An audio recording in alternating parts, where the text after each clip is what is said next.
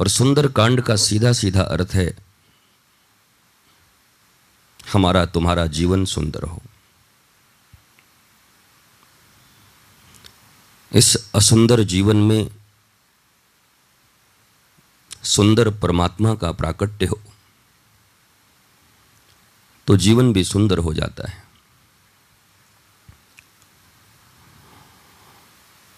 और यहाँ सुंदरता शांति से तात्पर्य रखी गई है। पूरा सुंदर कांड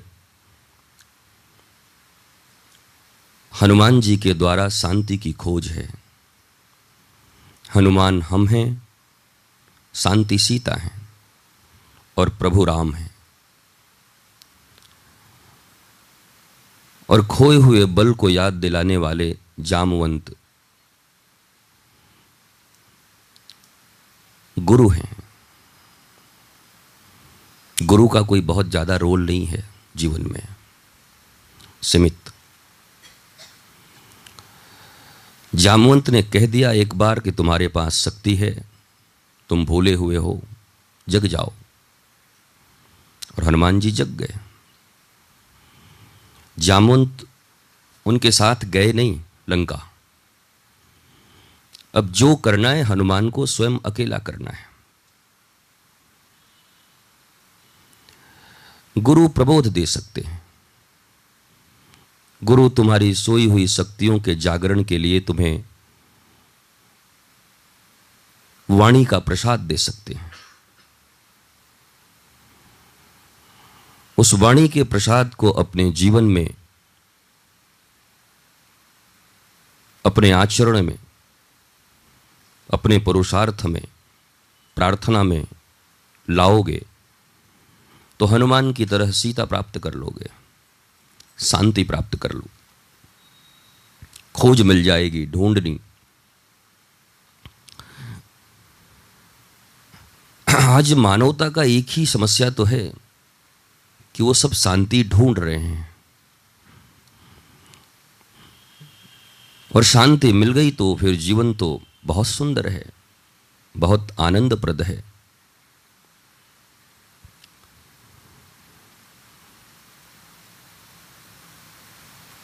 पर ढूँढने का रास्ता गुरु बता सकते हैं। आपके भीतर जो छिपी हुई शक्तियाँ हैं, उससे आपको परिचित करा सकते हैं। पर आप पर वो ज़बरदस्ती नहीं कर सकते।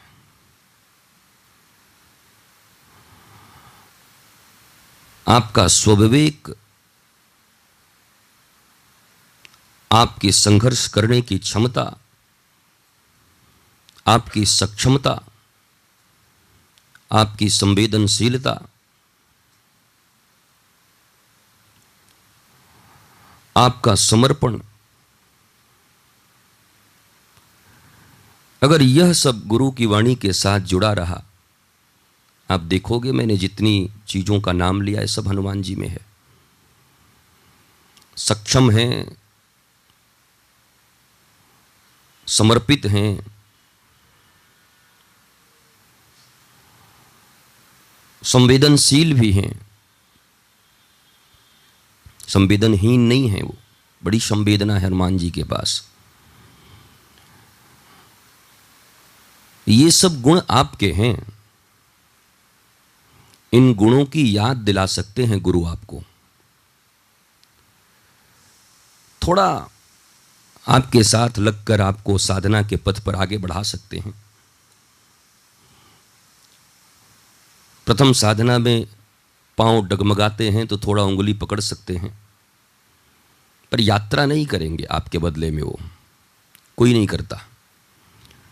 और वो कर भी लें तो तुम्हें क्या मिलेगा? और वो तो ऑलरेडी कर चुके हैं उस यात्रा को। इसलिए पहले यह बोध जागृत करिए कि आपको करना है। और आपका ये बोध न हो, हनुमान जी को ये बोध न होता कि मुझे नहीं मुझे नहीं करना ये काम तो कोई नहीं करा सकता था। मैंने कहा कि ऑप्शन थे उनके पास, सब बंदर इनकार कर चुके थे, वो भी कर चुके होते। हो गया काम, नहीं कर पाऊँगा। मुझे तब, मेरी तबीयत ठीक नहीं, मुझे अच्छा नहीं लगता, मुझे अभी थोड़ा चिंता हो गया है, मेरा शरीर काम नहीं करता। बहुत सारे बहाने थे हनुमान जी के पास। कौन ज़बरदस्ती रोकने वाला था उनको? कौन ज़बरदस्ती कहने वाला था? तो पर हनुमान जी गुरु की आज्ञा को सुनते हैं। और बस यही दो लाइन गुरुदेव ने कहा और फिर लंका की यात्रा पर निकल पड़े। शांति की खोज में। एक बात ध्यान दीजिए, यात्रा लंका की होगी, पर मुलाकात शांति से होगी। यात्रा इसी जीवन में होगी, इसी संसार में होगी, कोई नया दुनिया तुम्हारे लिए नहीं बनाया जाएगा। तुम्हें जुपिटर पे नहीं भेजा जाएगा, चंद्रमा पे नहीं जाओगे। यही पृथ्वी, यही विश्व, यही भारत, यही छत्तीसगढ़, यही सबरी नारायण और यही घर। यहीं से यात्रा प्रारंभ होगी और यहीं तुम्हारी यात्रा चलेगी। न जगह बदलेंगे और न कुछ और बदलने वाला है, बदलना तुमको है। बदल गए तो ये जगह श्रेष्ठ है। न बदले तो किसी भी तीर्थ स्थान में भी जाकर, कहीं भी जाकर, कुछ बनने बिगड़ने वाला नहीं है तुमसे। इसलिए परिवर्तन हनुमान के भीतर आया है। जागृति हनुमान के भीतर। सोए हुए हनुमान थे तो जगना भी हनुमान को है। कोई जगा सकता है, झिझोड़ सकता है, हिला सकता है अगर ऐसे नींद में सोए हो तो शरीर हिला के, अलार्म बजा के जगा सकता है। और मोह निशा में सोए हुए हो तो गुरु का सत्संग है तुम्हें जगाने के लिए। पर यज्ञ करना तुम्हें है, जो भी करना है। प्राप्य वरान्य निबोधत। उन श्रेष्ठ पुरुष के चरण में बैठकर, उन गुरुदेव के चरणार बिंद में बैठकर, उनसे आदेश लेकर और कर्म तुम्हें करना है। तब तुम्हें प्राप्ति होगी। कोई आशीर्वाद नहीं देता, ना कोई आशीर्वाद काम करता है।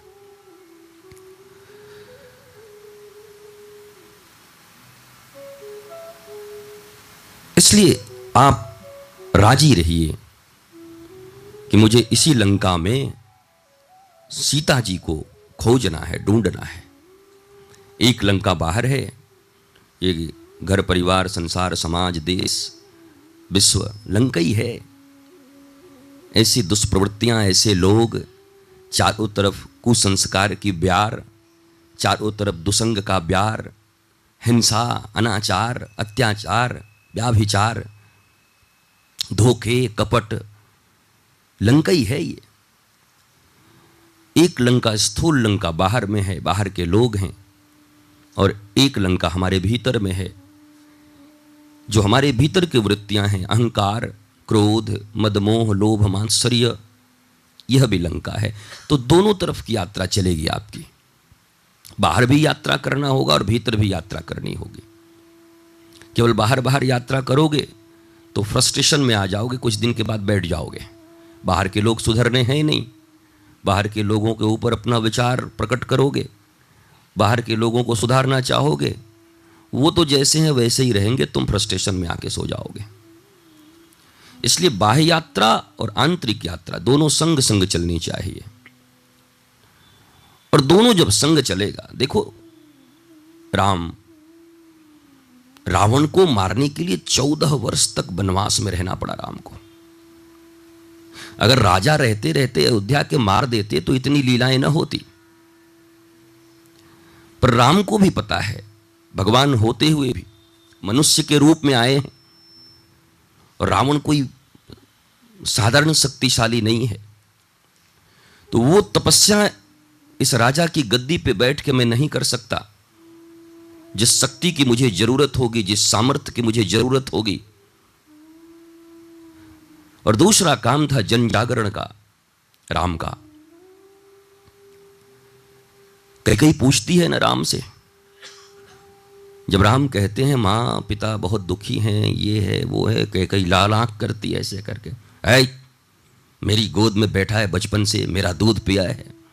आपको पता ही होगा कि राम कई कई कई दूध पीते थे, कई कई की गोद में खेलते थे, कई कई की भवन में रहते थे। कौशल्या को तो कभी मौका ही न मिला अपने बच्चे को छूने का भी। कौशल्या ने लालन पालन नहीं किया राम का। तरसती रह गई वो तो। और एक वचन लिया था कौशल्या ने, आपको पता न हो, एक रामायण की यह भी कथा है कि जैसे कई कई ने वचन लिया था, वैसे कौशल्या ने भी लिया था। क्या? कहा, जिस दिन राम राजा बनेगा, राजकुमार बनेगा, उस दिन मैं उसका श्रृंगार करूँगी। पिता से वचन लिया था। क्योंकि मैं कभी छू न पाई, लाड न कर पाई, प्रेम न कर पाई, अपने ही बेटे को। देखो, कौशल्या कैसी त्यागी है। अपना बच्चा पर अपने पास नहीं, वो सीधा सीधा रहता वहीं पर। और जब पता चला कि राम राजा बनने वाले हैं और इधर सब मामला खराब हो गया, ये सिर्फ़ राम को पता है, दशरथ को पता है, सुमंत्र को पता है और कई कई को पता है और किसी को पता नहीं। तो राम जाते हैं माता कौशल्या के पास और जाकर जैसी कौशल्या देखती है तो अनंत श्रृंगार के सामान लेकर बैठी थी, क्योंकि आज अपना वचन, आज उसको अपना जो राजा से उसने वचन लिया था, आज उसको पूर्ण करने वाली है, दशरथ से लिया हुआ वचन। कि आज मैं राम को स्पर्श करूँगी, प्रेम करूँगी, अपने हाथों से तैयार करूँगी, राजवस्त्र पहनाऊँगी। राम जी आए, प्रणाम किया, और माता ने कहा, बहुत देर कर दी, चल, जल्दी आ। पकड़ा उनको, चूमा उनको। राम कह रहे हैं, एक बात तो सुन लो माँ। नहीं, कुछ नहीं सुनना, पहले चल। देख ये मुकुट कैसा है। देख ये तेरे लिए ये बनवाई हूँ। देख ये पहन के तू कैसा लगेगा। मैंने माँ, एक बात तो सुन लो। कुछ सुनना ही नहीं। भगवान राम बार बार प्रयत्न करते हैं। भोली माँ है, कुछ पता नहीं। और देखिए, राम की माता हैं तो कैसी माता हैं? और घर परिवार कैसे चलता है, इसको भी सीख लीजिए रामायण से। मैं कहता हूँ ना कि रामायण कोई तोता पंडित का रटने का ग्रंथ थोड़ा ही है। रामायण तो जीवन दर्शन है। घर कैसे चलते हैं, परिवार कैसे चलते हैं? कई बार मैंने आपको कहा है कि कहते राम की कथा है, सुनते राम की कथा है, मनाते रामनवमी है, मनाते दशहरा है। और क्या हुआ? तो बोला, एक हाथ ज़मीन के लिए भाई से ऐसा युद्ध हुआ। कि मुकदमे चल रहे हैं। कभी वो जेल जा रहा है, कभी वो जेल जा रहा है।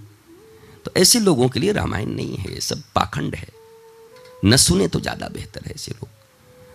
और और इस पूजा से भगवान प्रसन्न भी नहीं होते, उनको बड़ी क्षोभ होती है भगवान को कि इतनी सुंदर कथा, इतनी सुंदर मेरी जीवनी और सुंदर कथा कहने वाले गुरु, उसके बाद भी इसका जीवन ऐसा है। कृपा भी नहीं करते परमात्मा उसके ऊपर। कैसे करेंगे? परमात्मा को मनुष्य बनने की कौन सी जल्दी थी? अच्छे खासे ऊपर बैठे हुए थे बैकुंठ में। और कोई रावण के कारण थोड़े ही आए थे। रावण है कौन? आपको पहले भी बता दूँ मैं। रावण उनका द्वारपाल है। तो ये स्क्रिप्टेड है, पूरी पिक्चर बनाई गई है। तो क्या राम को क्या सूझी थी पिक्चर बनाने की? बिना मतलब की, परमात्मा को।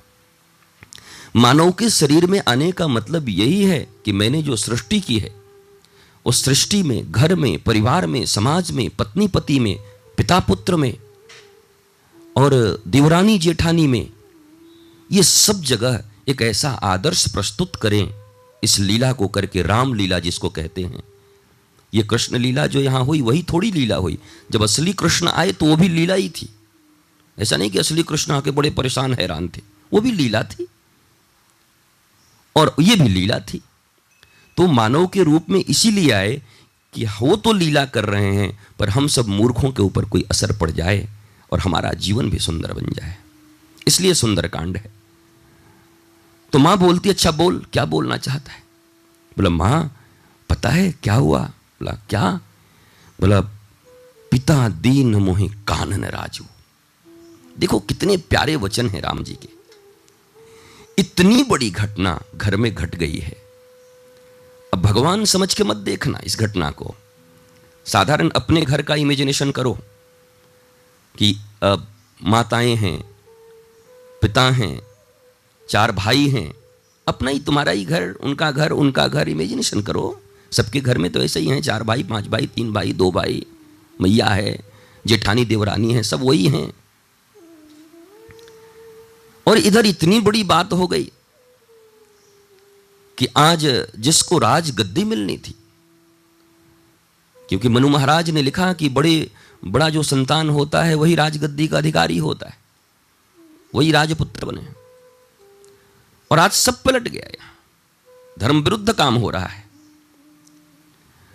तो राम जी कहते हैं, माता, पिता दीन मोहि कानन राजू, तुम्हें पता है क्या हुआ है? क्या?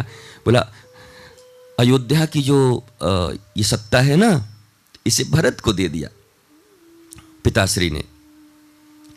और मुझे जंगल का राजा बनाया है, कानन राजू। और आपने देखा होगा कि कौशल्या को पीड़ा हुई है, फुआ है। एक कौशल्या बड़ी रानी है। राम के मुँह पे और दशरथ के मुँह पे लोग थू थू कर देते, अगर कौशल्या खड़ी हो जाती। और विरोध कर देती तो। नहीं, मेरे बेटे को कैसे बन भेजोगे? कौन होते हो तुम? पहले तो गद्दी कैसे नहीं मिलेगा? मनु महाराज ने लिखा है, बड़े बेटे को गद्दी मिलती, क्यों ना दोगे? और दूसरी बात, वो कौन होती है कई कई मेरे बेटे को भेजने वाली? होती कौन है वो मेरे बेटे को जंगल भेजने वाली? कैन यू इमेजिन आप इमेजिन कर सकते हो। चार भाई घर में हैं और किसी के बच्चे को कहा जाए, तू ही चला जा सामान लाने के लिए और माता को कष्ट हो जाए, सभी मेरे ही बेटे को भेजते हैं। आप रामायण सुनने के योग्य हैं। आप खुद हाथ रखिए हृदय पर। क्या आप रामायण सुनने के योग्य हैं? क्या आप रामायण से आपका थोड़ा सा भी रिलेशन है? ये रामायण के चरित्र आपके चरित्र में उतरे। आपके व्यवहार में उतरे। तब तो रामायण सुनने और कहने का कोई फल है। इतनी बड़ी बात हो गई। चौदह साल के लिए बनवास, एक राजकुमार को। कौन माँ छोड़ेगी यार? कोई पैदा नहीं हुई अभी कलयुग में, नहीं देखता मैं किसी को। कोई भी चौदह दिन न छोड़े, चौदह साल। जबकि वास्तविक हक है राम का। राम की माता का हक है, बड़ी रानी है, जो कहेंगी लोगों को मानना पड़ेगा, धर्म के अनुसार। राम ने जैसे ही कहा, माता की आँखों में आँसू आए। और पूछा कि तुम्हारे पिता इतना बड़ा निर्णय अकेले कैसे ले लिए? पूछा है राम से। तुम बन जाओगे। इतना बड़ा निर्णय नौ महीने मैंने पेट में रखा है। शास्त्र तो ये कहता है कि राजा को मुझसे भी पूछना चाहिए था। मेरी सहमति लेनी चाहिए थी। और राजा दशरथ बड़े धर्मात्मा हैं, धर्मज्ञ हैं। वो ऐसा नीति समझ में नहीं आई राम। तो जब राम ने कहा कि नहीं नहीं माता, ये कई कई माता का भी आदेश है, उनकी सहमति है। अब पराकाष्ठा हो गई मित्रों। परिवार के प्रेम की पराकाष्ठा हो गई अब तो। अच्छा कई कई ने कहा है हाँ। बोला तो पहले क्यों नहीं बताया? जब पिता ने भी आज्ञा दे दी और माता ने भी कह दिया तो मेरे पास क्यों आया है? नहीं, ये भी आज्ञा पिता की है और माता की है कि जाओ अपनी माँ से आशीर्वाद लेके आओ। इस घर की बहुरानियाँ कैसी हैं यार? इस घर की माताएँ कैसी हैं? जरा देखो तो। लक्ष्मण जाते हैं अपनी माँ के पास कि भैया के साथ बन जा रहा हूँ तो वो बिगड़ पड़ती है। कि मेरे दूध का कलंक लगा दिया तूने, मेरे पास आ गए, जानकी वहीं मौजूद थी। राम अपनी माता से आदेश लेने आते हैं तो कौशल्या बिखर जाती है, बिफर उठती है। तूने, मैं तुझे लालन पालन नहीं की ना, मेरे जन्म देने पर भी धिक्कार हो गया। राम बोलते हैं, कौन सी गलती कर दी मैंने? अरे जब कई कई ने कह दिया, तुम्हारी माता ने, जिन्होंने तुम्हें दूध पिलाया है। तुम विवाह करके आए तो मेरे पास क्या था? सब था, पर देने की हस्ती न थी। उस माता ने तुम्हें कनक भवन दे दिया। सोने का एक ही भवन था, और चारों बेटों का विवाह हुआ था। राम भरत लक्ष्मण शत्रुघ्न, चार बहुएँ आई थी। और सब अपनी अपनी बहुओं का ख्याल रखती। ये मेरी ये मेरी ये मेरी, मैं इसको अपना गहना दूँगी, मैं इसको अपना गहना दूँगी, मैं, ये ऐसे ही चलता है, संसार यही है, परिवार यही है, तुम भी यही करोगे। जरा देखो इस परिवार को। इस परिवार में बाउंडेशन ऊपर की नहीं है, दिखावे की नहीं है। इस परिवार में बाउंडेशन भीतर की है, जड़ में है। यहाँ फूलों के ऊपर सिर्फ़ धुलाई नहीं होती, पानी नहीं दिए जाते। फूलों के ऊपर और सुंदर स्प्रे नहीं मारे जाते, यहाँ जड़ की देखभाल की जाती है। और याद रखिएगा, बगीची कितनी भी सुंदर हो, फूल को कितना भी दहला लो, धुला लो, अगर जड़ में दीमक लग गए और जड़ के ऊपर ध्यान न दिया तो मित्रों, ये पेड़ को सूख जाने में कितनी देर लगेगी? इस हरे भरे परिवार के पेड़ को गिरने में कितनी देर लगेगी? बिखरने में कितनी देर लगेगी? कितनी गहराई है रामायण में? एक एक पात्र कितने जीवंत हैं? एक पात्र के एक लीला के एक अंश को अगर समझ लिया जाए तो पता नहीं जीवन की कितनी परेशानियों का अंत हो जाए। और तब माँ कहती है, माता ने आदेश दे दिया, अब तो तू तो खुशी खुशी बन जा। भीतर माँ है, रो रही है। कौशल्या, कौन न रोवे? जिसके बेटे का कल राज सिंहासन होना, राज तिलक होना है, और वो जो मखमल पे सिर्फ़ चला हो, आज जंगल की ओर जाए। रो रही है, क्रंदन कर रही है। पर देखो, कौशल्या है ना, राम की जननी है ना। जिसके गर्भ से राम पैदा हुए हैं तो अरे गहरे के गर्भ से राम थोड़े ही पैदा होते। किसी अरे गहरे माई के पेट से प्रहलाद थोड़ा ही पैदा होता है। किसी अरे गहरे माई के पेट से थोड़ी कोई ध्रुव पैदा होता है। तो माता भी वैसी चाहिए, गर्भ भी वैसा चाहिए, तपस्या भी वैसी चाहिए, करुणा की देवी हो, सहनशीलता की मूर्ति हो। और माँ भीतर से रो रही है, पर ऊपर से राम को सदाचरण और कर्तव्य सिखा रही है कि नहीं हर जगह सेंटिमेंटल होने से काम नहीं चलेगा राम। यहाँ कर्तव्य है। और आपने देखा होगा कई कई ने भी बड़ा डांटा था राम को। जब बोले, माँ, ये पिता की हालत बोला चुप। पिता की हालत, पिता बचपन से दूध पिला के बड़ा क्यों? बच्चा है मेरा। निर्णय तेरे हाथ में है। मैंने मांग लिया जो राजा से मांगना था।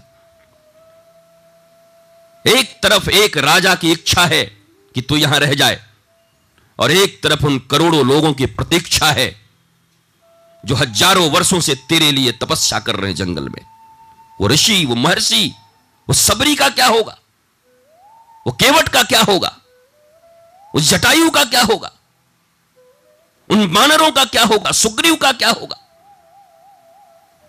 और रावण के आतंक से पूरी दुनिया थरथरा रही है। इस पूरी दुनिया के भय का हरण कौन करेगा? पिता की इच्छा पूरी करेगा।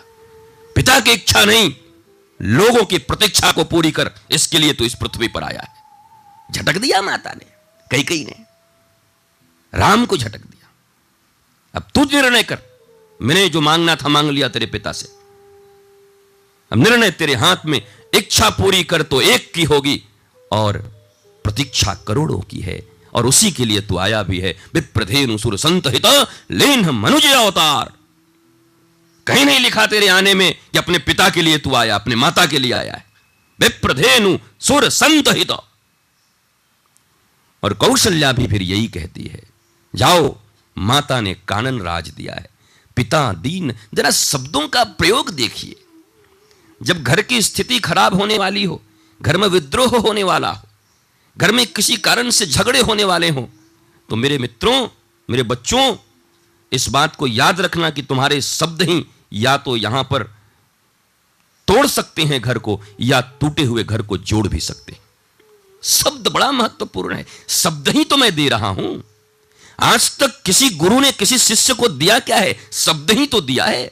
शब्द बड़े शक्तिशाली जामवंत ने हनुमान को दिया क्या? शब्द ही तो दिया। पवन तनय बल, पवन समाना। और उठ गए हनुमान, सोए हुए। शब्द में बड़ी शक्ति है। क्योंकि शब्द को ब्रह्म भी कहा गया है। चाहो तो बने हुए घर टूट सकते हैं और चाहो तो तुम्हारे शब्दों से टूटे हुए घर बन सकते शब्द महत्वपूर्ण। कई घरों में माता, पिता या लोग अपने अपने परिवार से प्रेम तो करते हैं, पर शब्द बड़े बेकार होते हैं उनके। प्रेम है, पर शब्द का चुनाव नहीं है। और कहते हैं, गोली की घाव भर जाती है, पर बोली की घाव नहीं भरती। जानते हो। इसलिए शब्दों का चयन बहुत सोच समझ कर कीजिए। ये मैनेजमेंट है, कुशलता है। शब्दों का मैनेजमेंट बोलने की डिग्री, क्या बोलूँ? लिबलिबी से, चिपचिपी से जीवा। बोले तो शास्त्र पैदा हो जाए, अब बोले तो महाभारत हो जाए। बोले तो लोग प्रणाम करें, अब बोले तो लोग जूता मारे। लिबलिबी। यही जीवा है। शब्द बड़े महत्वपूर्ण है। और पूरी रामायण शब्दों का खेल है। शब्दों का चुनाव, शब्दों का प्रयोग, कब, कहाँ, कैसे, किस वक्त, किस शब्द का प्रयोग करें।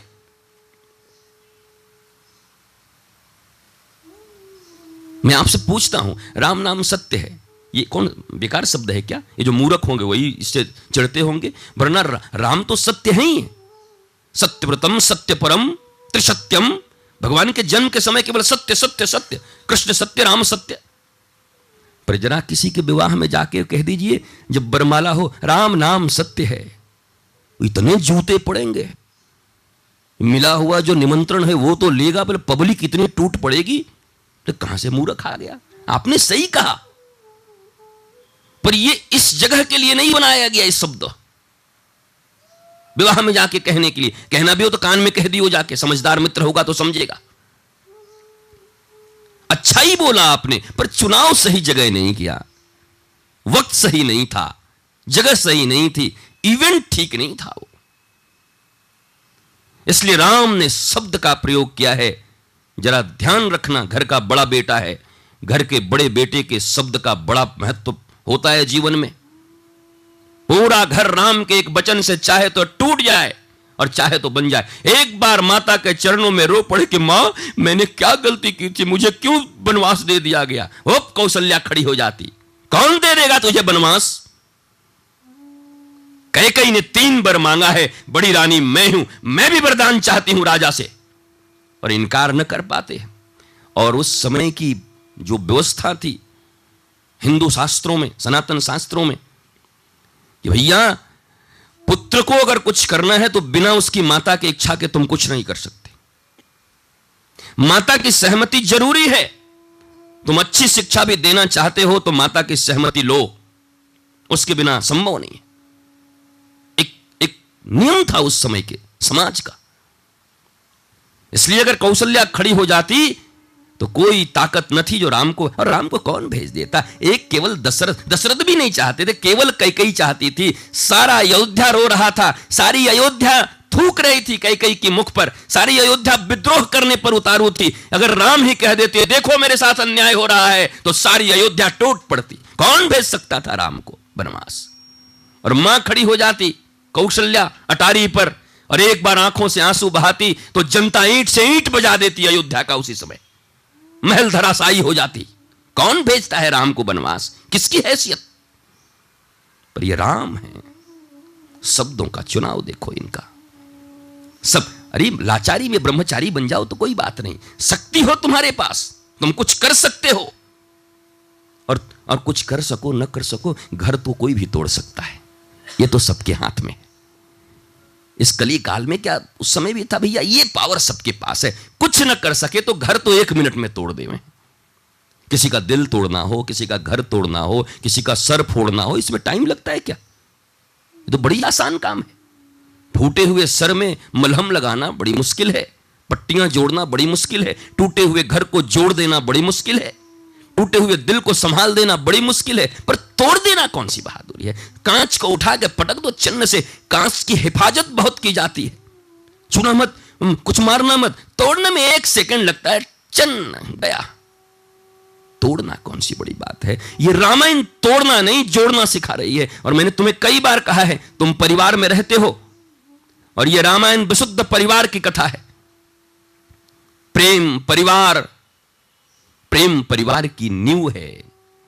प्रेम हिल गई तो बिल्डिंगें कितनी भी बड़ी बना लो, ऊपर से दिखावटी चाहे कितना भी हो, अगर जड़ में प्रेम नहीं है परिवार के परिवार के प्रत्येक सदस्यों के हृदय के भीतर प्रेम नहीं है एक दूसरे के प्रति तो वो बिल्डिंग कितनी दिन चलेगी?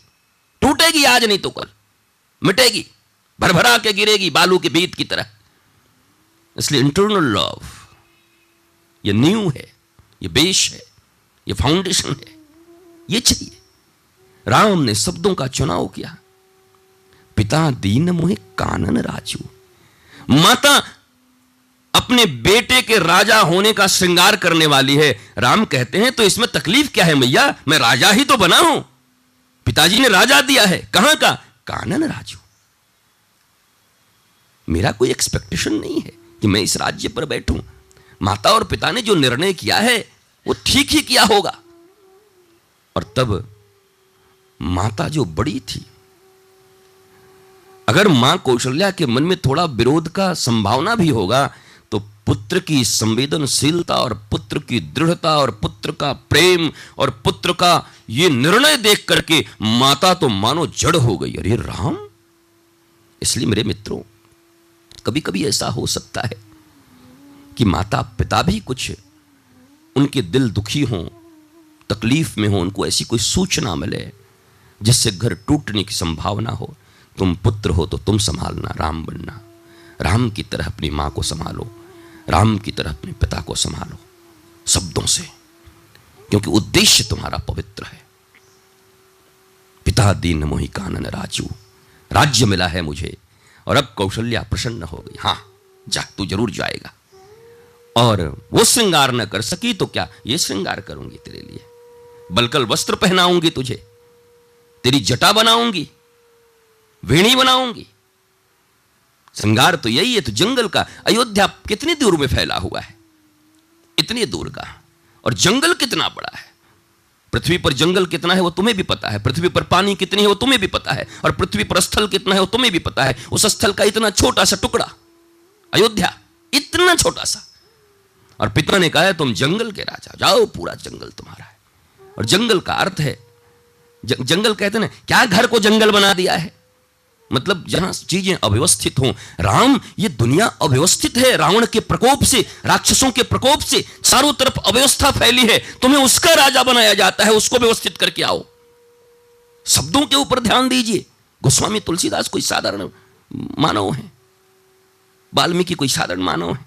स्वयं परमात्मा ही हैं अपनी कथा लिखने को। आदमी कौन लिख सकता है? इसलिए तो गुरु को भगवान कहते हैं, गुरुदेवो महेश्वर। कहने का अर्थ क्या है? अपनी लीला का उद्घाटन करने के लिए परमात्मा के सिवा दूसरा कोई आ भी नहीं सकता। अपनी कथा कहने परमात्मा के सिवा और कह भी कौन सकता है?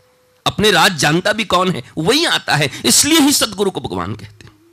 वही आए, वही कह रहे हैं, वही बता रहे हैं। अकॉर्डिंग टू न्यू एज इस एज में इस कथा की क्या आवश्यकता है? उसके अनुसार आते हैं परमात्मा। गुरु का स्वरूप लेकर तुम्हें बताने। तुम विरोध मत समझना कि वहाँ तो कुछ और लिखा था, ये कुछ और बता रहे हैं। वहाँ जो लिखा था, केवल शब्द पर दृष्टि पड़ रही थी। जिसने कभी देखा न हो। सांप, और न सांप को जाना हो, और उसको लिख दो। केवल अक्षर पहचानता हो, सांप पड़ेगा। क्या है? सांप। पर जिसने कभी सांप को देखा हो तो सांप लिखा हुआ भी देख करके एक बार कल बोल रहा था, स्नेहानंद, सांप सुनते मुझे बहुत भय लगता है। सांप से। क्योंकि सांप को मैंने देखा है। इमेजिन किया हुआ है। सांप ऐसा होता है, सुना है, काटने से ये होता है। तो शब्द भी तभी प्रभाव लाते हैं ना। शब्द ब्रह्म है, कब? जब शब्दों के भीतर छिपे हुए अर्थ को समझाने वाले कोई सदगुरु तुम्हारे पास हो, तब। वरना राम में क्या है? इस दुनिया में करोड़ों लोग राम को कुछ नहीं मानते। इस दुनिया में करोड़ों लोग राम कृष्ण को कुछ नहीं मानते।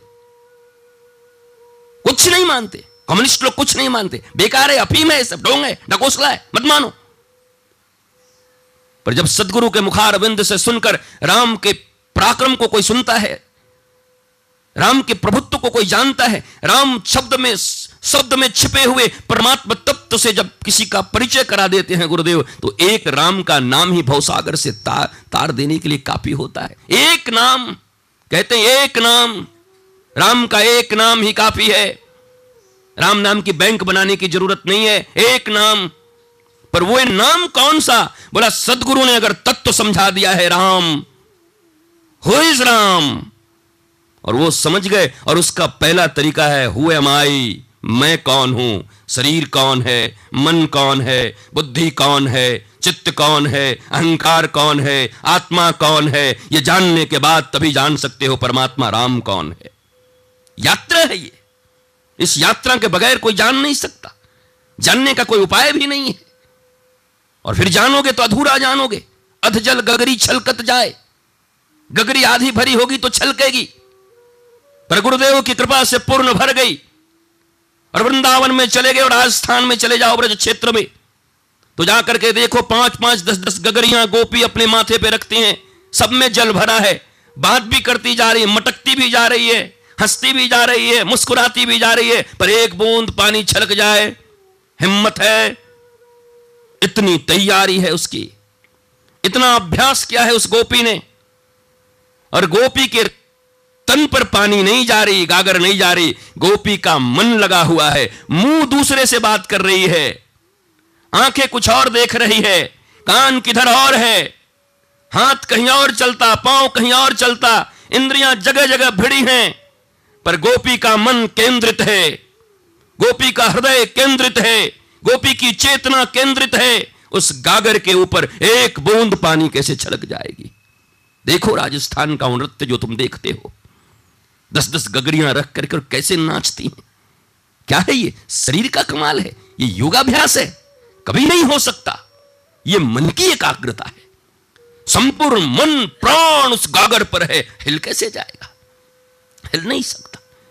वरना देखो इस दुनिया में कैसे कैसे लोग आइंस्टाइन के बारे में बताया, मंद बुद्धि, और क्या आविष्कार कर दिया। एक फ़िल्म आई थी, नाच मयूरी नाच। उसके पैर कटे थे। जिसके ऊपर यह पिक्चर बनी थी।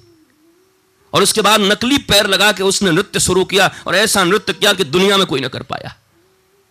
तन का कहा महत्व है यारों? पाँव तो कटे हुए थे, लकड़ी के पाँव थे। जिनके दोनों सही थे वो न नाच पाए, पर एक लकड़ी लगाए और मन, तन, प्राण और जिजीवशा इच्छा प्रबल। और जब वो प्रबल हुई तो लकड़ी के पाँव से नृत्य कर डाले। हनुमान जी, राम जी के शब्दों का प्रयोग देखिए।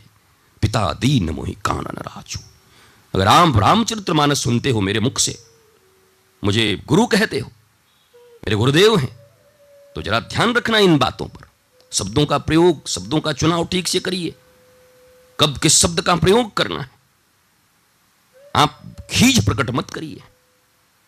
मुझे याद है, एक व्यक्ति गया, राजा गया, अपने प्रजा के साथ, मंत्रियों के साथ, एक फकीर के पास, और बोला कि स्वर्ग और नर्क में क्या अंतर है?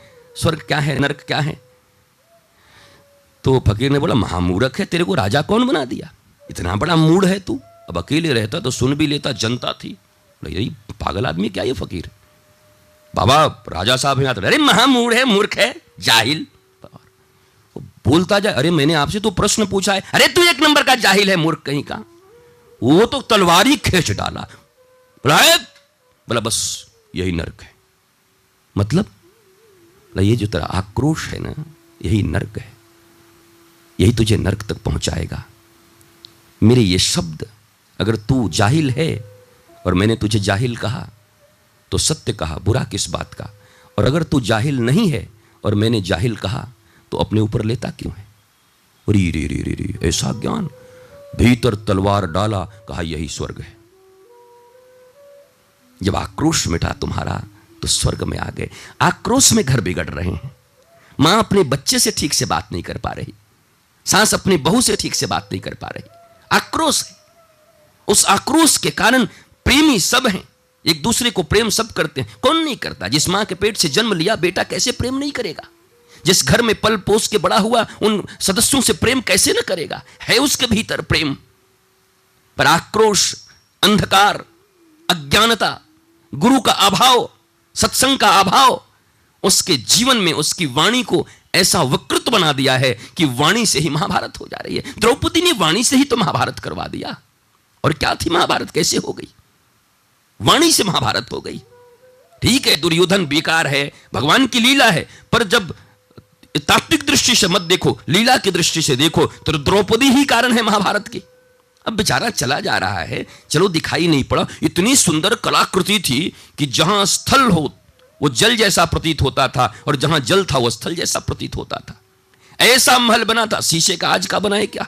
मैंने एक दिन कहा था कई बार जब पहले मैं घूमता था, देश में बहुत खुद भी ड्राइव करता था, सब बैठे रहते थे गाड़ी में, अचानक मुझे भूख लगती, कुछ होता, खूब सुंदर कहीं राजस्थान के किसी शहर में, महाराष्ट्र के किसी शहर में तो घूमता ही रहता था। और गाड़ी रोक के कहता, जा, वहाँ से मिठाई लेगा, मिठाई मुझे बहुत पसंद है। और उस समय तो भक्ति तो एकदम हाँ गुरु जी बोले धड़ धड़ धड़ उतर के गया, जाके दड़ाम से नीचा ढम से, क्या हुआ? बोला, मिठाई की दुकान में ऐसा शीशा का दरवाज़ा लगा था, दिखाई नहीं पड़ा। धड़ाम से नीचे गिरा। हम हो गया मिठाई, पहले ले आ, उसको पानी वानी दे। तो इतना बड़ा सुंदर सा वो उसको जो लघु बोलता है, पुचकी ना क्या मुझे याद नहीं है, जो भी, वो बैलून को फुला के वो बन गया बेचारे का। हम क्या आ जा तू अब अब तू जा, सीख लिया तो अब दोबारा ऐसा मत करना। पर क्या सीखे, मनुष्य सीखने वाला है। मैंने सात आठ साल के भ्रमण में, मैंने जो भ्रमण किया है, उसमें यह घटना पच्चीस बार हुई होगी, और वही लोग करते थे। ठीक हुआ नहीं कि तीन महीने बाद फिर वही धड़ाम से। हम ये हद है यार तो तेरी जितना कहाँ रहती है? आप बोलते हैं तो कुछ दिखाई नहीं पड़ता। मैंने ऐसा मत कर, देखा कर। मैं बोलता ही इसलिए हूँ कि तुझे दिखाई पड़ने लगे। और तू बोल रहा है कि आप बोलते हैं तो कुछ दिखाई नहीं पड़ता। मैं अंधा थोड़ी बनाने के लिए आँखें देने के लिए आया। मैं सुलाने थोड़े आया हूँ जागृति देने आया। मैं मोह में तुझे डालने थोड़ी आया हूँ। उस मोह से तुझे निवारने आया हूँ, उबारने आया मोह का उपाय बताने आया हूँ। इसलिए साधारण बात में भी अगर जागृति तेरी ना होगी तो बड़े बातों में कैसे जागृत होगा? और तब फिर इसका बहाना ढूंढते थे कि नहीं, मीरा सुध बुद्ध खो जाती थी, कबीर, हमें तो कबीर हो गया। मीरा हो गया। झूठ मत बोल। मीरा और कबीर हो गए, शुद्ध बुद्ध नहीं है। यह आलस्य है तुम्हारा। यह प्रमाद है तुम्हारा। इसको मीरा और कबीर से मत जोड़ो। इसको भक्तों के चरित्र से मत जोड़ो कि मैं इतना बेसुद्ध हूँ राम नाम में कि मुझे कुछ याद नहीं रहता। ये ये पाखंड हो जाएगा। फिर तुम्हें यह याद न रहेगा कि मुझे याद नहीं रहता। जिसको याद नहीं रहता भक्ति के कारण, परमात्मा के कारण, गुरु के कारण, वो ये कहने वाला भी नहीं कि मुझे याद नहीं रहता आपके प्रेम में। फिर ये कैसे याद रह गया? जिसको याद नहीं रहता, वो नहीं रहता। वो तो दीवाना हो गया, कपड़े छूट गए ऋषभ के, और अब कपड़े छोड़ छोड़ के जैन मुनि बन रहे उनके कपड़े छूट गए थे, कपड़ा उतारा ना था ना ऋषभ ने। चारों तरफ़ ऐसी अवस्था हो गई थी, कपड़े सरक गए, खत्म हो गए। हम ट्राई कर रहे हैं कपड़े छोड़ के बनने के लिए। कठिन है, कर सको तो कर लो, कोई बात नहीं, मैं किसी को पर उंगली क्यों उठाऊं? बट इट्स टू डिफ़िकल्ट थोड़ा कठिनाई है। अभ्यास से भी होता है, पर हमेशा याद होता है, मैंने कपड़ा छोड़ा है, मैंने कपड़ा छोड़ा है, मैंने घर छोड़ा है, मैंने द्वार छोड़ा है, मैंने धन छोड़ा है, मैंने संपत्ति छोड़ दी, मैंने ये छोड़ दिया। अरे छोड़ने का जब तक याद है, तब तक छोड़ा कहाँ माई डियर मैंने ये छोड़ दिया, मैंने वो छोड़ दिया, मैं ये त्याग करके आया हूँ। जब त्याग याद है तो त्याग हुआ कहाँ? अभी तो तुम्हारी मेमोरी में है, हाथ से निकली शरीर से हट गए हो। मन वहीं लगा है, और मैंने कहा, शरीर का कोई मूल्य नहीं, मन का मूल्य है। मैं बड़ा राजा था। आज इतने वर्षों के बाद लोगों को कितना, मैं आज से प्रवचन नहीं कर रहा, आज से नहीं हूँ। इतने वर्षों के बाद शायद महीने, दो महीने, चार महीने पहले लोगों को पता चला कि मैंने कोई पढ़ाई की है, और मुझसे भूल हो गया जो मैंने बोल दिया। मेरे गुरु ने नहीं कहा था। अब कई लोग डॉक्टर श्री श्री रितेश्वर। क्या मतलब है इसका? उन्होंने कहा, त्याग कर दे हर चीज़ का। एक ही रिश्ता है जीव का, परमात्मा के साथ। जीव हो श्री कृष्ण नित्य दास तो श्री कृष्ण का नित्य दास है नथिंग एल्स और कुछ हो भी नहीं सकता। परमात्मा का दास है, और कुछ नहीं है। ये उपाधियाँ जब तक तुम्हें याद रहेंगी, ये पढ़ाइयाँ जब तक तुम्हें याद रहेंगी, ये धनाढ़ तुम्हें जब तक याद रहेगा ये जाति का बोध जब तक तुमको याद रहेगा, मैं किस जाति में आया हूँ? ये सब मैं किस घर से आया हूँ? मेरे पिताजी कैसे हैं? कोई बहू आए और अपने माता और पिता को याद करती रहे घर में, वो कभी सुखी नहीं रह सकती। भूल जाओ। अब माता और पिता तुम्हारे यहाँ हैं। अपने उस गौरव को भूलो। याद रखना है तो सिर्फ़ याद रखो कि तुम्हारी माँ ने तुम्हें अच्छा क्या सिखाया था। याद रखना है तो याद रखो, पिता ने क्या संस्कार दिए थे, उनको याद मत करो। तुम्हारा घर यही है, परिवार यही है। उनको याद कर करके न यहाँ की रह पाओगी, न वहाँ की रह पाओगी। ये सूत्र हैं, ये सिद्धांत हैं। जब जाना है, जानकी को वन तो क्या जनक से पूछा गया था? वही जनक जनक कौन है? अपने पति के साथ बन जा रही है। आज है हैसियत।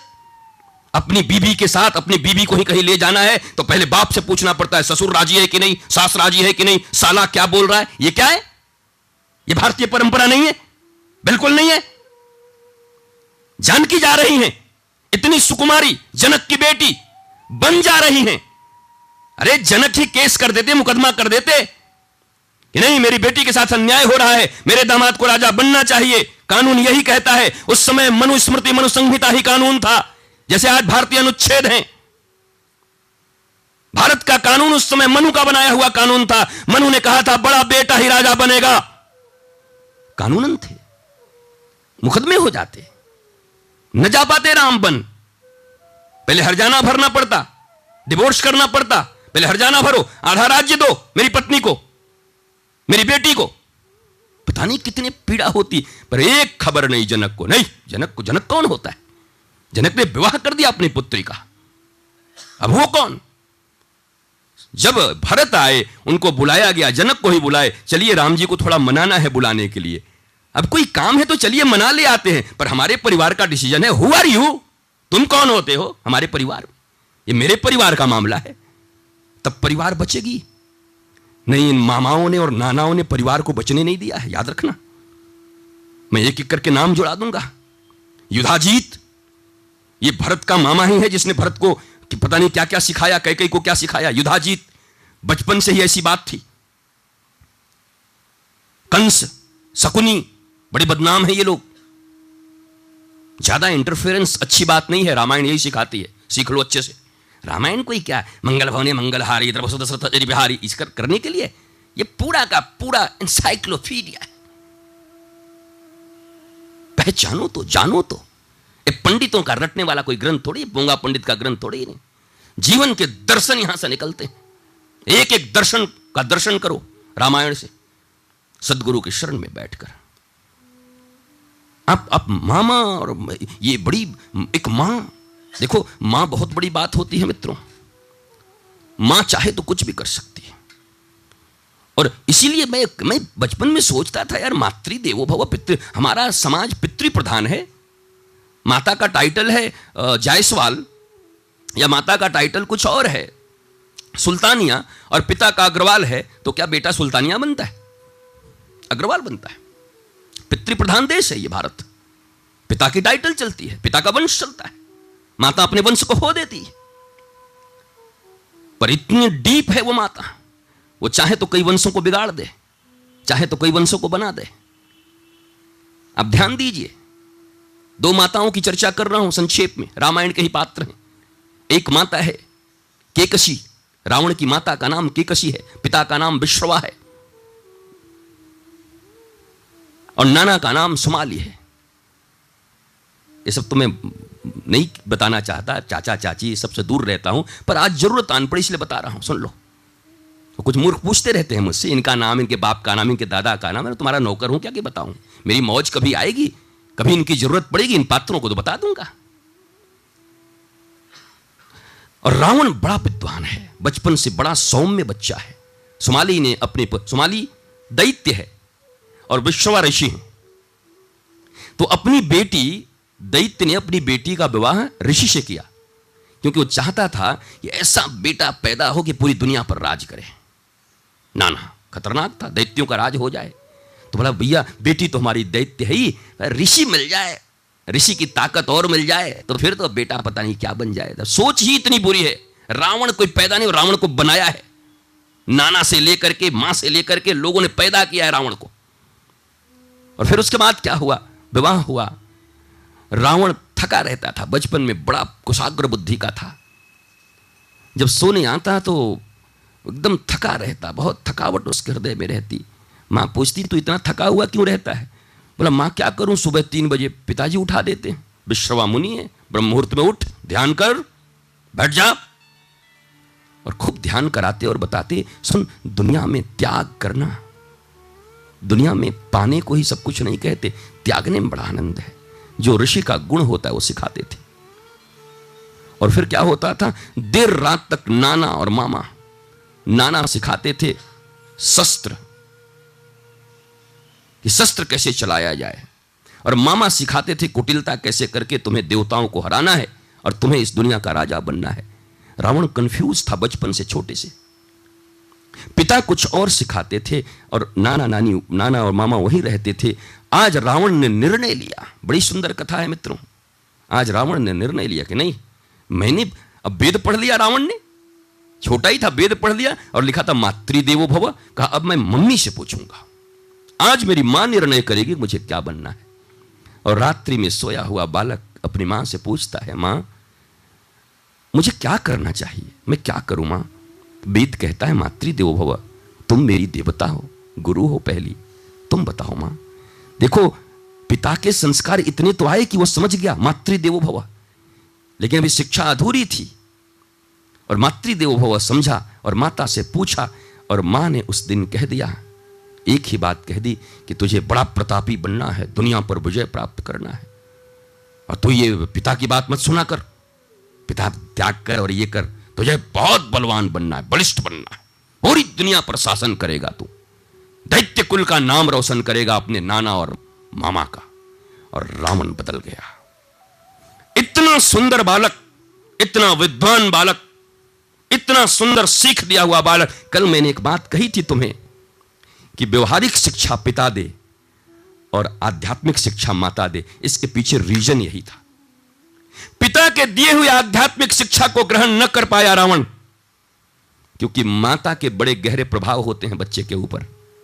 उनकी हाथ की रोटियाँ खाया हुआ होता है, अन्न से मन बनता है, जिस माँ ने रोटियाँ बनाई हैं, प्रेम करती है, प्रेम की पराकाष्ठा है माँ।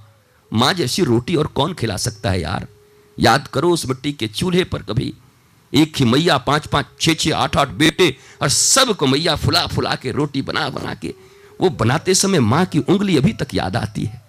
लगता था प्रेम उड़ेल देती है उसमें। हाँ जल जाए, क्या हो जाए, और सबको खिला रही एक साथ। माँ तो माँ है।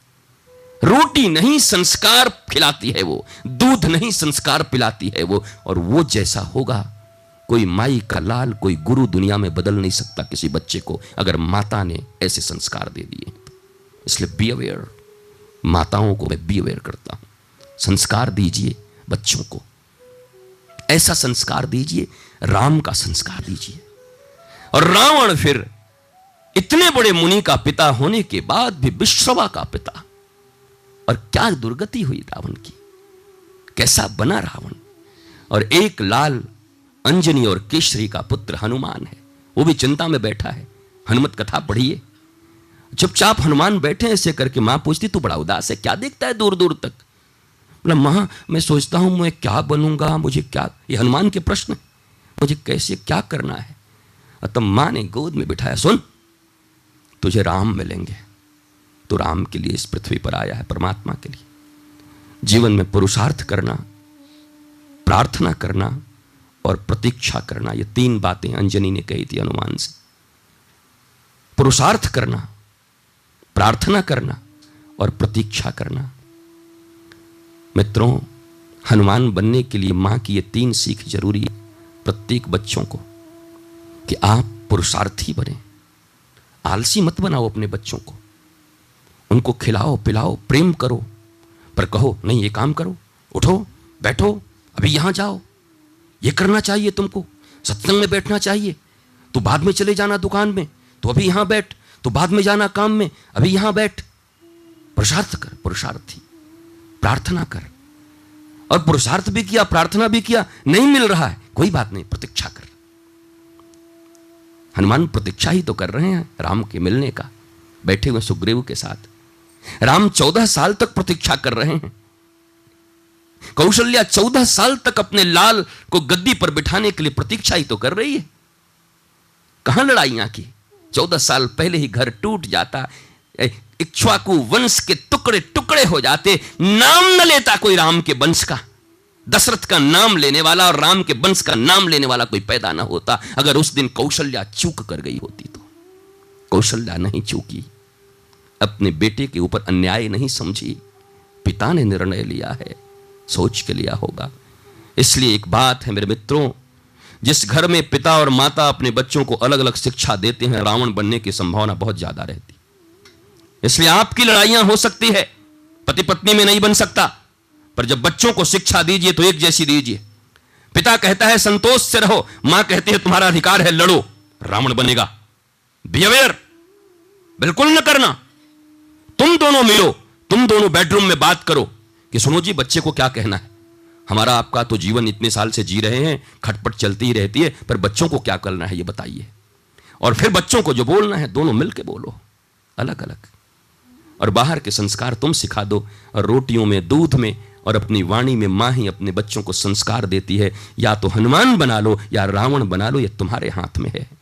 या तो परिवार को बचा लो या परिवार को तोड़ दो, ये तुम्हारे हाथ में है। एक मिनट में टूट सकता है और जोड़ने के लिए बड़े इंतज़ार करने पड़ते हैं। चौदह साल की तपस्या है। राम को अगर गद्दी चाहिए होती, कोई मैया का लाल पैदा न हुआ था कि एक मिनट में राम गद्दी पर उसी दिन न बैठते। कौन रोक लेता? सारी जनता साथ में, माता साथ में, राम के पीछे पूरी दुनिया खड़ी थी। कौन रोक लेता?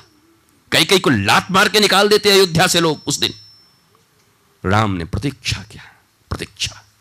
क्यों? क्योंकि हमारी प्रतीक्षा में भी वहाँ लोग हैं और वहाँ जाकर राम रावण को मार के आते हैं, तब उनको राजगद्दे मिलती है। और जिस बेटे के लिए कई कई ने इतना बड़ा विचार बुना था, उस बेटे का जीवन कैसा हुआ? जरा देखो तो। आध्यात्मिक दृष्टि से नहीं, सांसारिक दृष्टि से देखो उस बेटे का जीवन कैसा हुआ। लोग पृथ्वी पर रहते हैं और कई कई का बेटा गड्ढे में रहता है, कबर में जिसको बोलते अपने ही बराबर भूमि खोद दी थी कि मेरे प्रभु जिस पृथ्वी पर रहते हैं, मेरे भैया राम, राजा राम, मैं उनका सेवक हूँ, मुझे उससे भी नीचे रहना चाहिए। गड्ढे खोदे थे नंदी ग्राम में, गए होगे दर्शन के लिए, क्योंकि तीर्थों के तो महारत हासिल कर ली है तुमने ने। दुनिया के सब तीर्थ घूम के आ जाओगे, पर तीर्थों के, तीर्थों से मन का मोचन होता है, ये कभी सीख के ना आओगे। ये कभी ना जानोगे, क्योंकि सदगुरु जीवन में नहीं है। कौन बताएगा? कौन कहेगा? कौन भीतर प्रवेश कराएगा? कौन सुनने को राज़ी है? कौन कहने को राज़ी है? प्रपंच हैं झूठी बातें हैं दुनिया की बातें हैं ऐसे होगा वैसे कमाई हो जाएगा वैसे पैसा चला। ये सिखाने के लिए तो बड़े माता पिता बैठे हैं। वो कौन सिखाने वाला बैठा है? पुरुषार्थ प्रार्थना प्रतीक्षा कर। दुनिया की हर चीज़ तुझे प्राप्त होगी। गुरुचरण में रह। जरा याद करो उन, उन माता को। ध्रुव की माता को भी तो याद कर लो इसी बीच में। नहीं तो अन्याय हो जाएगा ध्रुव के साथ। अपमान हो गया, पिता ने अपमान कर दिया, सौतेली माता ने अपमान कर दिया, और माँ क्या सिखाती है? चाहती तो जिंदाबाद, मुर्दाबाद के नारे लग जाते उस दिन। मुकदमे हो जाते, पत्नी तो थी ना। दो पत्नियाँ हैं तो हिस्सा बांटना पड़ेगा दोनों के बीच बराबर। ध्रुव का भी उतना ही संपत्ति जितना उत्तम का होना चाहिए, पर माता ने गोद में उठाया और कहा, वाह वाह वाह, ध्रुव, तू बेकार रोता है। अरे, आज तक मैंने तुझे, तेरे पिता की गोद में न बिठा पाई। तेरी अपनी माँ हूँ। तेरे पिता के गोद का परिचय न करा पाई, न बिठा पाई, पर धन्य है तेरी वो माता जिसने आज तुझे परम पिता की गोद की खबर कर दी। कि इस दुनिया में परम पिता भी उनकी गोद में बैठो। क्या बात है? शब्दों का चुनाव देखिए मित्रों। एक माता का चुनाव देखिए शब्दों का। जायज़ बात थी, लड़ जाती तो मुझे पता है उत्तान पाद के राज में जैसे आज सब राम और कौशल्या के पक्ष में खड़े हो जाते, वैसे ही सुनीति और ध्रुव के पक्ष में लोग खड़े हो जाते। ईंट से ईंट बच जाती, विद्रोह हो जाता राज में, लात मार के उत्तान पाद को निकाल दिया जाता। लेकिन धैर्य देखो माता की। बेटा, मैं तुझे पिता की गोद न दे सकी, पर तेरी मैया तो सुरुचि है, जिसने तुझे कहा है परम पिता को प्राप्त कर ले। और ध्रुव ने परम पिता को प्राप्त कर लिया। कौन जानता है ध्रुव को? मिट्टी में पैदा, मिट्टी में मर गया। कौन जान ध्रुव ध्रुव उत्तम को कितने लोग जान? ध्रुव का भाई का नाम उत्तम है। भारत की नब्बे प्रतिशत जनता नहीं जानती। मतलब क्या है उत्तम से? उत्तम उसको कहते हैं जिसको सब सब, सबसे बेस्ट चाहिए। हमको बेस्ट घर चाहिए। हम घर में जो सबसे बेस्ट कमरा है, मेरा होना चाहिए। इस घर का बेस्ट जो पलंग है, वो मेरी होनी चाहिए। इस घर का जो बेस्ट गाड़ी है, वो मैं चलाऊँगा। ये बेस्ट ये उत्तम है। उत्तम उत्तम से कुछ नहीं होगा। ध्रुव चाहिए, अटल। निश्चय, दृढ़ निश्चय। स्थित प्रज्ञ गीता में श्री कृष्ण अर्जुन को कहते हैं, स्थित प्रज्ञ। वो चाहिए उत्तम लेके क्या कर? हमारी तो रुचि और उत्तम। रुचि क्या उत्तम मांगती है? रुचि का बेटा उत्तम है, सुरुचि का। यहाँ देखो तो नाम भी कैसे रखे गए हैं? सुरुचि का बेटा उत्तम, जिसके जीवन में केवल रुचि है, वो उत्तम उत्तम चाहेगा। सबसे बढ़िया मिल जाए, सबसे बढ़िया खा लूँ, सबसे बढ़िया पहन लूँ, सबसे बढ़िया चीज़ मेरा उत्तम। क्या हुआ? सुरुचि को कोई नहीं जानता, इतनी बदनामी हुई और उत्तम मारा गया। मार दिया यक्षों ने उत्तम को और ध्रुव ने छत्तीस हज़ार वर्षों तक शासन किया। इसलिए ध्रुव बनाइए अपने बेटे को, उत्तम मत बनाइए। उत्तम अभी अच्छा लगेगा अच्छा पहन ले अच्छा खा ले। ये उत्तम न बनाओ, ध्रुव बनाओ। जंगल जाना पड़े तो भेज दो। गुरु शरण में बैठने के लिए कहना हो तो कह दो। मत सो, उठ जा। जा, सेवा कर। जा, ये गुरु का काम कर। ध्रुव बनाइए। थोड़ा तकलीफ़ दीजिए। पर आज तो माता पिता ही रोकते गुरु के पास आने से। मत जाओ। बहक जाओगे। खराब हो जाओगे। बुद्धि में भाँग पड़ गई है तुम्हारी। यहाँ कोई खराब नहीं होता। यहाँ आएगा और तत्वों से परिचित होगा। तो माँ में कौशल्या और कई कई दिखाना प्रारंभ हो जाएँगी। यहाँ आने के बाद विद्रोह अशांति नहीं होती। यहाँ शांति का मंदिर है, शांति बटता है यहाँ। यह शांति, प्रसाद भवन है। यहाँ प्रसाद बटते हैं। मतरों को अपने तुक्ष स्वार्थ में, अपने बेटों को, अपने बच्चों को, अपने परिवार को, गुरु के सत्संग से मतरों को, उनको जीने की कला सीखने दो। उनको तैरना है, उनको मस्ती में रहनी है। तुम तो जले हुए हो, कटे हुए हो, अपना जीवन पता नहीं कैसा बना लिया है। बच्चों को मौका दो कि वो बन सके। वो जीवन की दिव्यता को समझ सके। दीर्घ जीवी नहीं दिव्य जीवी बन सके। इसलिए माता के ऊपर बहुत बड़ी डिपेंडेंसी है। मातृदेवो भव। और ये बात सदा याद रखना घर को टूटने से बचाना हो और बच्चे को राम और ध्रुव बनाना हो तो भैया और, और और अगर कोई चेष्टा करेंगे ना सुखी नहीं होगा। बस मैंने बताया ना भरत की तरह गड्ढे में रहना पड़ सकता है। इसलिए माता है आप आपका बड़ा दायित्व है और जो तुम जो पिता हो, तुम्हारा डिफरेंस है, तुम्हारी पत्नी के साथ बंद कमरे में निपटाओ। ये मंच नहीं है, रंगमंच नहीं है जहाँ पर तुम आकर के निपटाओगे घर में। बंद कमरे में निपटाइए पति पत्नी है, पचास साल से एक साथ सो रहे हैं। अभी तक इतनी बुद्धि नहीं आई, प्रज्ञा नहीं आई। शरीर मिल गए, मन न मिला। शरीरों का मिलन हुआ, हृदय न मिला। और कहते हो आई लव यू मैं प्रेम करता हूँ। कहीं का प्रेम है? किस बात का प्रेम है? कहीं समानता नहीं। बच्चे के उन्नति के विषय में अंधों की तरह सोच रहे हो। धृतराष्ट्र और गांधारी बने हुए हो। माता पिता तो धृतराष्ट्र और गांधारी भी हैं। और अपने बेटे के लिए राज्य चाहते हैं। क्या गलत चाहता है? तुम भी तो वही चाहते हो। हस्तिनापुर का राजा मेरा दुर्योधन बने। क्या हुआ? एक बेटा न बचा। सौ पुत्र थे, मारे गए। अंधा खुद मारा गया, अंधी खुद मारी गई। क्या बचा? नुकसान ही नुकसान। धृतराष्ट्र मत बनिए। और गांधारी मत बनिए। बनिए। माता बनने हो तो हनुमान की माता बनो, राम की माता बनो, ध्रुव की माता बनो। ऐसी माता बनिए। विश्रवा बनिए। रावण का पिता भी कितना सुंदर था। सिखाता था, लेकिन अब माँ की रोटी, माँ के दूध, माँ के संस्कार काम करते हैं। इसलिए माताओं की बड़ी जिम्मेवारी है। बहुत बड़ी जिम्मेवारी है। आप सिखाइए आपका पुत्र ज़रूर राजा होगा, चक्रवर्ती होगा, कोई नहीं रोक सकता। बस उसे शिक्षा दीजिए कि भैया, इस परिवार को प्रेम की नींव के कारण टूटने मत देना, प्रेम में नफरत मत भरना यह हमारा परिवार है। मैं परिवार छोड़ के जंगल जाने की शिक्षा देने थोड़ी आया हूँ यहाँ पर बैठ के तुमको भाग जाओ। भगोड़े लोग कभी भागना नहीं, जागना है, मैंने कई बार कहा है, भागो मत, जागो। इसी घर में रहते हुए जाग जाओ।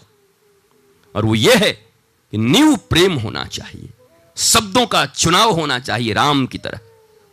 एक शब्द बोलने से पहले सोचो पाँच बार, कौन है मेरे सामने?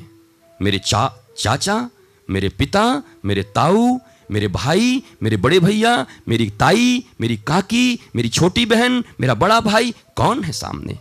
फिर शब्दों का चुनाव करिए और उस शब्द को बोलिए। आप ऐसे शब्द बोलते हो, लोगों के दिल में बाण लगते हैं। और उससे कोई सुधार न होगा। चुनाव करिए और उचित शब्द, उचित समय पर बोलकर चुप हो जाइए। समझना होगा, एक शब्द काफ़ी है, न समझे तो मौन धारण कर लीजिए। लेकिन बोलोगे ज़रूर, मौन धारण करो, मत बोलो। उस व्यक्ति से मौन धारण कर लो जो तुम्हें समझने को राज़ी नहीं है। गोस्वामी जी से मीरा पूछती है कि घर में बहुत उपद्रव शुरू हो गया। पति तो ठीक ठाक हैं, पर ये लोग बड़े उपद्रव कर रहे हैं, देवर और सास और बाहर के लोग गालियाँ दे रहे हैं मुझे भजन करने पर। मैं क्या करूँ? कुछ समझ में नहीं आता। गोस्वामी तुलसीदास ने बड़ी सुंदर पाती लिखी। पहले कहा कि भैया, प्रेम से सबको समझा लो। हो जाएगा, प्रेम करो, प्रेम से सब संभव है। फिर मीरा लिखी, प्रयत्न किया, कुछ न हुआ। क्या करूँ गोस्वामी जी? तब गोस्वामी जी ने बड़ी सुंदर पंक्ति लिख दी। जाके प्रिय न राम देही तजिए ताहि कोटि बैरीशम यद्यपि परम स्नेही। आखिरी वाणी है। बोला, कोशिश करो, सद्बुद्धि आ जाए। कोशिश करो, सब ठीक रहे। पर किसी एक की जिद्द के आगे, पूरे परिवार को किसी एक की जिद्द के आगे, पूरी ज़िंदगी को रुदन युक्त मत बनाओ तुम हंसने के लिए आए हो। और तब जब गोस्वामी जी ने लिख दिया तो मीरा जी ने कहा, आप इतने बड़े संत हैं। और मीरा जी उसी दिन से एक तारा और सारंगी ली और निकली। उसके बाद फिर क्या? फिर तो लोग घूम रहे हैं, गालियाँ दे रहे हैं, कोई फ़र्क नहीं। पर पहले दुखी हो जाती थी मीरा भी। मैं तो अच्छा काम कर रही हूँ, क्यों गाली मिल रही है? मुझे क्यों ऐसे बोल रहे हैं? मेरे साथ क्यों ऐसा हो रहा है? बड़ी दुखी रहती है। गोस्वामी जी के एक शब्द पर मीरा का जीवन बदल गया। जाके प्रिय नाम वै दे तजियता ही कोटि बैरी सम यद्यपि परम सने ही परम माने परम एब्सोलूट उससे ज़्यादा कोई ना हो। मोस्ट इंपॉर्टेंट परम स्नेही स्पेसिफिक परम स्नेही। छोटे मोटे स्नेही का नहीं परम स्नेही। न माने तो त्याग करिए, शरीर से नहीं हृदय से। जा तेरी बात नहीं सुनता। मैं जीऊँगा वैसे। कर उपद्रव कितना करती। उपद्रव तो तभी तक होता है, जब तक हम मानते हैं। उपद्रव बंद कर आप निर्णय भी लीजिए कुछ जीवन में। विराट की रक्षा के लिए कभी कभी तुच्छ चीज़ों का त्याग भी करना संभव होता है। करना भी चाहिए, कोई फ़र्क नहीं पड़ता। इसलिए रामायण बहुत बड़ा ग्रंथ है मित्रों। आज देखो सुंदर कांड में थे सुंदर कांड से कहा बाल कांड अयोध्या कांड कहाँ कहाँ घूमी आए। अब तो ये कांड तो सब मिले ही हुए हैं। सुंदर कांड निकला है तो पता नहीं कौन कौन से कांड आए कौन कौन सी बातें आए। हनुमान जी इसके पात्र हैं तो हनुमान का जन्म कहाँ हुआ, उनकी शिक्षा कैसे जानना भी ज़रूरी है। राम जी इसके पात्र हैं तो राम का जन्म कहाँ हुआ, उनके वार्ता कैसे जानना ज़रूरी है। सब पात्रों को जान जाओगे इसमें। सुंदरकांड में जितने पात्र हैं, उनकी कथा कहने लगो तो पूरी रामायण के सैकड़ों रामायण हो जाएँगे यहाँ पर। सब सूत्रबद्ध हैं।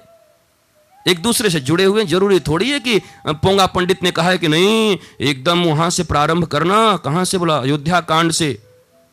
एकदम वहाँ रामायण शुरू से शुरुआत होनी चाहिए। किसी ने कहा तो अंतिम से ही पढ़ते हमारी बचपन की आदत थी, कोई सीधा किताब पढ़ता है, मैं उल्टा ही पढ़ता था। पहले अंतिम पन्ना निकालता था, देखता था। पाँच दस पन्ने पढ़ के हटाता था, टीचर भी परेशान हो गया तो पागल हो गया क्या तू? अब उसके बाद पढ़ता भी नहीं। और मैं अपनी मेधा का परिचय नहीं दे रहा। पर अंतिम पढ़ करके मैं बता देता था, क्या क्या, कहाँ से शुरू हुआ है यह? जिसका अंत यह है, उसका शुरू कहाँ से मुझे पता है। मैं जानता देख लिया, उसको समझ लिया। काफ़ी, एक चावल काफ़ी ऐसे दबा के देखने के लिए भात पक गई कि नहीं पक गई, हमारी माताएँ जानती हैं सब ये, अच्छे से। जो विद्वान होगा, विवेकवान होगा, उसको पता होगा, पुस्तक ऐसे पलटेगा, कोई सारे ग्रंथ थोड़ी पढ़ते हैं संत? कितना जीवन होता है संतों का? वो भी साठ, सत्तर, अस्सी साल जीते हैं, कितना पढ़ेंगे?